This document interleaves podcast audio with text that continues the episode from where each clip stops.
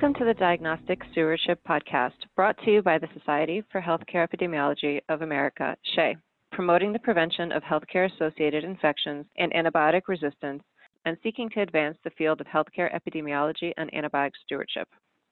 SHEA is excited to launch the second episode of this podcast, The Culture of Urine Cultures, Limiting Inappropriate Testing and Treatment. Availability of urine cultures has led to a culture of culturing, irrespective of urinalysis being done or of its results. Consequently, overtreatment of asymptomatic bacteriuria has become common, leaving patients exposed to antibiotics unnecessarily. Additionally, in catheterized patients, this may be leading to an increase of labeling of catheter associated urinary tract infections. This podcast will focus on diagnostic stewardship strategies to better target patients for urine cultures when and if appropriate. I'd like to welcome our two panelists today Dr. Barbara Trautner, Senior Researcher at the Center for Innovations in Quality, Effectiveness, and Safety at the Michael E. DeBakey Veterans Affairs Medical Center and Director of Clinical Research in the Michael E. DeBakey Department of Surgery, Baylor College of Medicine, and Dr. Mohammed Fakih, Vice President of Quality and Clinical Integration at Ascension Healthcare and Professor of Medicine at Wayne State University. I'm Chrissy Woods, and I will serve as your moderator. I'd like to get our conversation started with this question. When you think about where the opportunities for diagnostic stewardship exist for urine cultures, what comes to mind, and can you relate it to a patient case? Thank you very much, Chrissy, for this question.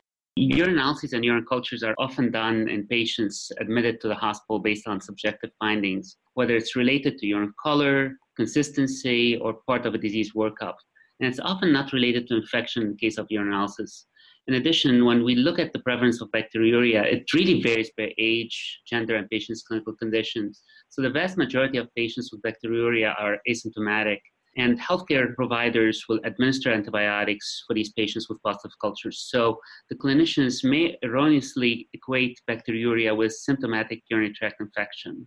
The adverse consequences affect the patient who receives the antimicrobials inappropriately. So that patient may develop the side effects related to the antibiotic, in addition uh, to the risk of uh, Clostridioides difficile or of becoming colonized with a resistant organism. We may also forget that misdiagnosing a patient as having a UTI may mean that we miss the true diagnosis that the patient presented with. Finally, I want to mention that the environment and community will also be affected with increased antimicrobial resistance and unnecessary utilization of resources. So it's imperative for us to encourage the use of the most optimal tests to make the correct diagnosis. Talking about overdiagnosis of UTI, I think I'd like to illustrate that with a case that I've seen that's representative of cases I've seen in so many different institutions through different projects trying to work with antibiotic and diagnostic stewardship. And this is a classic scenario where it's an older patient that is nonverbal and really can't move much, requires total care with uh, activities of daily living, who developed a fever. And the urine, uh, which was draining through a catheter, was clearly cloudy and smelly. And so he had a urine culture sent, and antibiotics were started for the urine. Well, still had a fever the next day, but of course, we're still waiting for the urine culture result. So by the time it comes back, the organism is actually resistant to the antibiotics he's on, which is Cipro. But he was changed to Cipro, and not only did he still have a fever at that point, his vital signs became unstable, and he went to the emergency room. And at that point, a CAT scan was done, and he actually had necrotizing fasciitis that had blossomed from the edge of a sacral wound that he was being treated for with wound healing. So, overdiagnosing UTI and of someone whose symptoms were actually coming from a completely different infection led in that case to significant diagnostic delay. We see that all the time as clinicians. We feel comfortable because we are now covering the urine, but we're missing what the real problem is that the patient is there for. It sounds like there are definitely concerns for the possibility of underdiagnosing or not diagnosing the reason why somebody yeah. may have presented, but do we think that there may be some underdiagnosis concerns as it relates to urinary tract infections? Yes, let me take that from the other side. Again, hindsight is 2020 in all of these cases, but we know from our own work of looking at 10,000 urine cultures sent in different hospital settings that when patients have bacteria related to a urinary catheter, we do not currently know how to predict which of those patients will become bacteremic. They can actually have asymptomatic catheter associated bacteriuria and then present with bacteremia and sepsis, or they can have catheter associated UTI symptoms, mainly fever, and present with sepsis of urinary origins we don't have a way to mark right now when the catheter associated bacteria progresses and becomes bacteremic and something to worry about. So there's always that concern in the back of your mind as a clinician of should I be treating this? Right.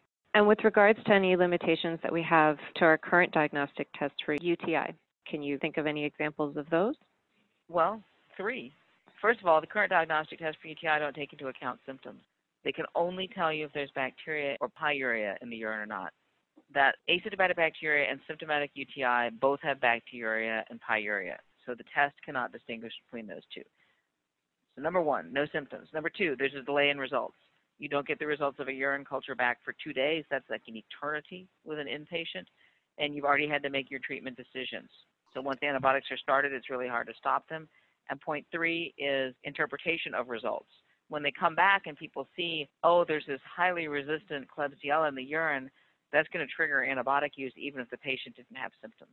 I fully agree with what you're saying, Barbara. I think the pretest probability is the most important area that we need to focus on. Let's use a case to illustrate the challenges with diagnostic testing for UTIs.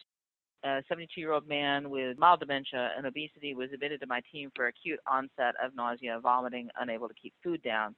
Because he complained of some vague abdominal pain, he had urine tests sent and the urine test showed a pyuria and hematuria on the urinalysis. So a culture was sent.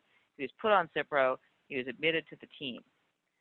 So that illustrates to me all the limitations in the diagnostic test because he had urine tests sent but no symptoms of UTI. We don't have the results for two more days. And then when the results did come back on those urine tests, at 48 hours, he had absolutely no growth in his urine. So the man had probably passed a kidney stone, which causes nausea, vomiting, but heck, he passed it two days ago at that point.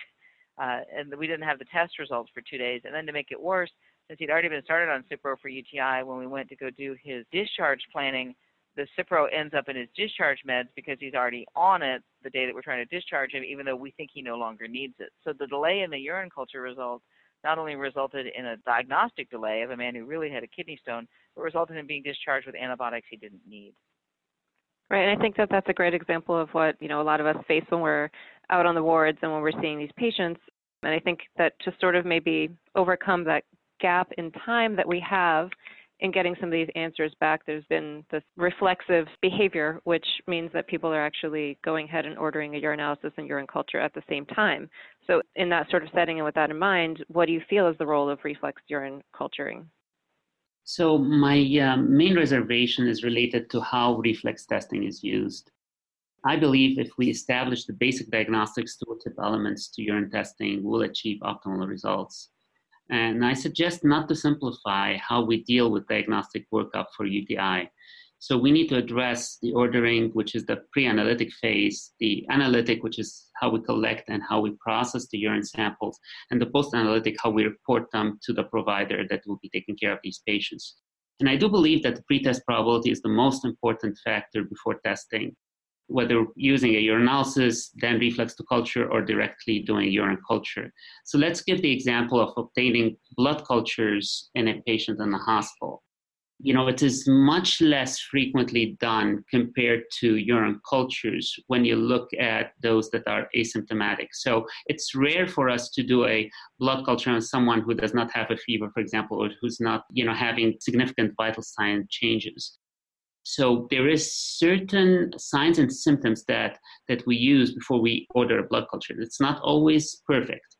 On the other hand, historically, urine testing whether urinalysis or urine culture is frequently done based on subjective symptoms not related to infection. So, urinalysis may be obtained for multiple other reasons, including screening for renal disease or metabolic issues. To use blindly the results of a urinalysis to decide whether or not to do a urine culture without taking into account the clinical findings that triggered the test will likely lead to inappropriately either overdiagnosing UTI or, in some instances, missing cases of symptomatic UTI. So another important factor to also consider is the prevalence of bacteriuria in a patient population. Contrary to blood, which is normally sterile, the urine may harbor organisms without leading to active infection of the host. So the prevalence of bacteriuria varies from almost zero in adult young male population to up to 50% in a long-term facility. Unless we clearly evaluate clinically the populations with high prevalence for asymptomatic bacteriuria. By that I mean checking for signs and symptoms consistent with UTI will likely falsely mislabel a microbiologically normal finding for a UTI. The second thing I want to mention is that when we address the importance of pretest probability, the other area to discuss is the value of a urinalysis and what would be the parameters to reflex to a urine culture. So there's a recent survey of 52 hospitals or facilities that were part of the SHEA research network. They looked at whether they do reflex urine cultures or not. And they had about uh, half of them that were doing a reflex uh, urine culture based on urinalysis results. Out of 26, that used reflex urinalysis to urine culture, nine facilities had pyuria uh, and predominantly white cells more than 10 per high power field as the trigger for a culture. On the other hand, the rest included the presence of nitrite or leukocyte esterase or presence of white cells. So clearly, we don't have a standard of what constitutes a positive urinalysis that leads to triggering a culture. So, with the high prevalence of bacteriuria in an elderly population or a diabetic population, let's say, it makes it difficult only to rely on a laboratory parameter to decide whether a culture should be done based on urinalysis. People are already doing a lot of reflex urine testing, and there are ways to do it. One is the forward facing reflex testing, which is when a urinalysis is ordered, it immediately goes on to urine culture if it meets certain parameters, such as the white count is higher than a certain amount. So that's what I would call forward-facing reflex testing. The culture is automatically ordered if a urinalysis meets certain parameters. What I'm actually a huge fan of, but I don't see as often, is the reverse reflex testing, which is if someone just orders a urine culture and there has not been a urinalysis, the urine is first sent for urinalysis. And if there isn't a white count that's meet criteria, the culture is canceled there was a nice study done by the CDC that showed that that reverse reflex urine testing, where you, if you have a culture without a urinalysis, you do a urinalysis first and then you can cancel the culture. That showed a real efficacy at decreasing the amount of urine culture sent. And since we know that so many of urine cultures are unnecessary, I think the reverse uh, urine testing is an appropriate way to consider using the reflex testing. I think the bottom line is we could be using information technology to support our antibiotic stewardship and our infection prevention efforts here. We could be using information technology more effectively by implementing both the reflex testing and the reverse reflex testing. Yes, I agree. I think there's a lot of information technology that actually helps us to become a lot more efficient at managing the types of tests that we're sending.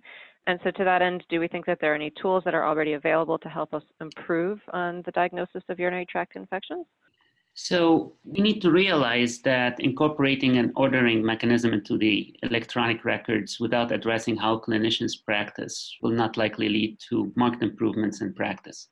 Improving the culture of culturing should address both clinician culture, by that I mean the practice patterns and what has been ingrained in their education and training, what they have been exposed to from their peers and local experts. The other element would be related to how we use the laboratory to optimize testing. The laboratory component is a supportive function, but not a substitute for clinician evaluation and decision making. There's a recent paper in ICHE that reported an intervention to improve testing of urine with changes in order sets and inclusion of new urine culture reflex tests in commonly used order sets. Prior to the intervention, they had a urinalysis which would reflex to culture if included protein, blood nitrite, leukocyte esterase, positive results. With the intervention, the urinalysis reflex to culture only if it were positive for either nitrite or leukocyte esterase. And they've seen about 45% reduction in urine cultures performed at that facility. So we can reduce the amount of urine cultures done. What we can learn from this example is that there's quite a bit of variation in how and when we test for UTI based on urinalysis. So adjusting the parameters for reflexing, and I do like what Barbara has shared. It's like if you have an order for urine culture, you can do UA. I think it helps, but but going from UA to urine culture and just increasing its threshold to do the urine culturing. I see it as non discriminatory reduction in testing, and you may be reducing those that are asymptomatic that should not be tested, but you may be also missing cases that maybe symptomatic urinary tract infections. it's not based on the clinical findings of these patients. Is it's just saying if you have this number we will not culture.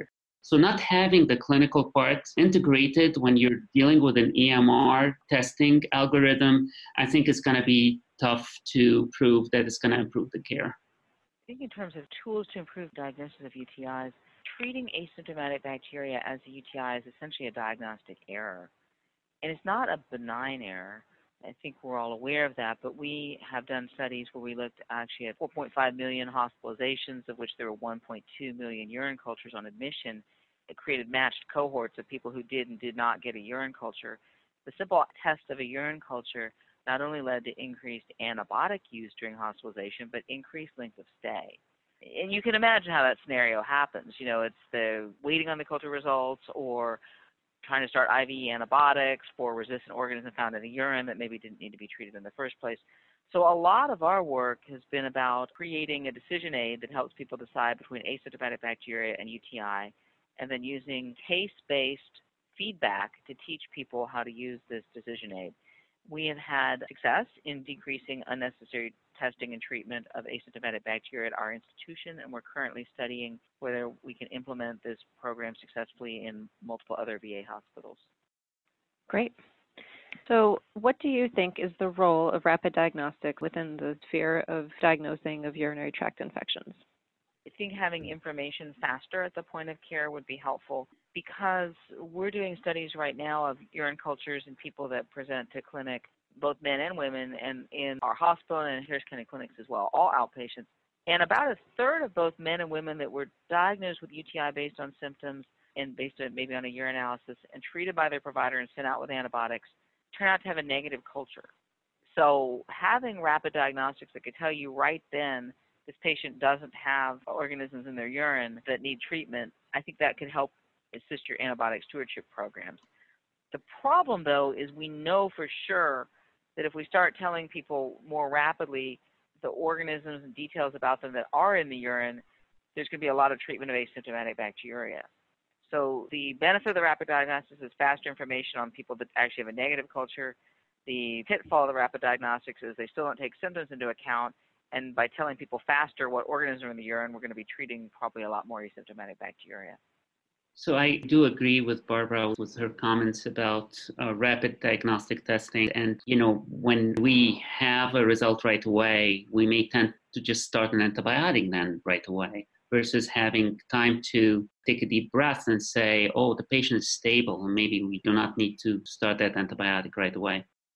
I'm a little bit repetitive here because I think this is probably the key element with, with how we diagnose UTI until we have a test to distinguish patients that have colonization from others with active infection, which at this point is not at least commercially available, it will be important for all clinicians to know what is consistent with UTI symptoms. So, how do we mitigate the clinician's bias from, you know, for unnecessarily testing the urine?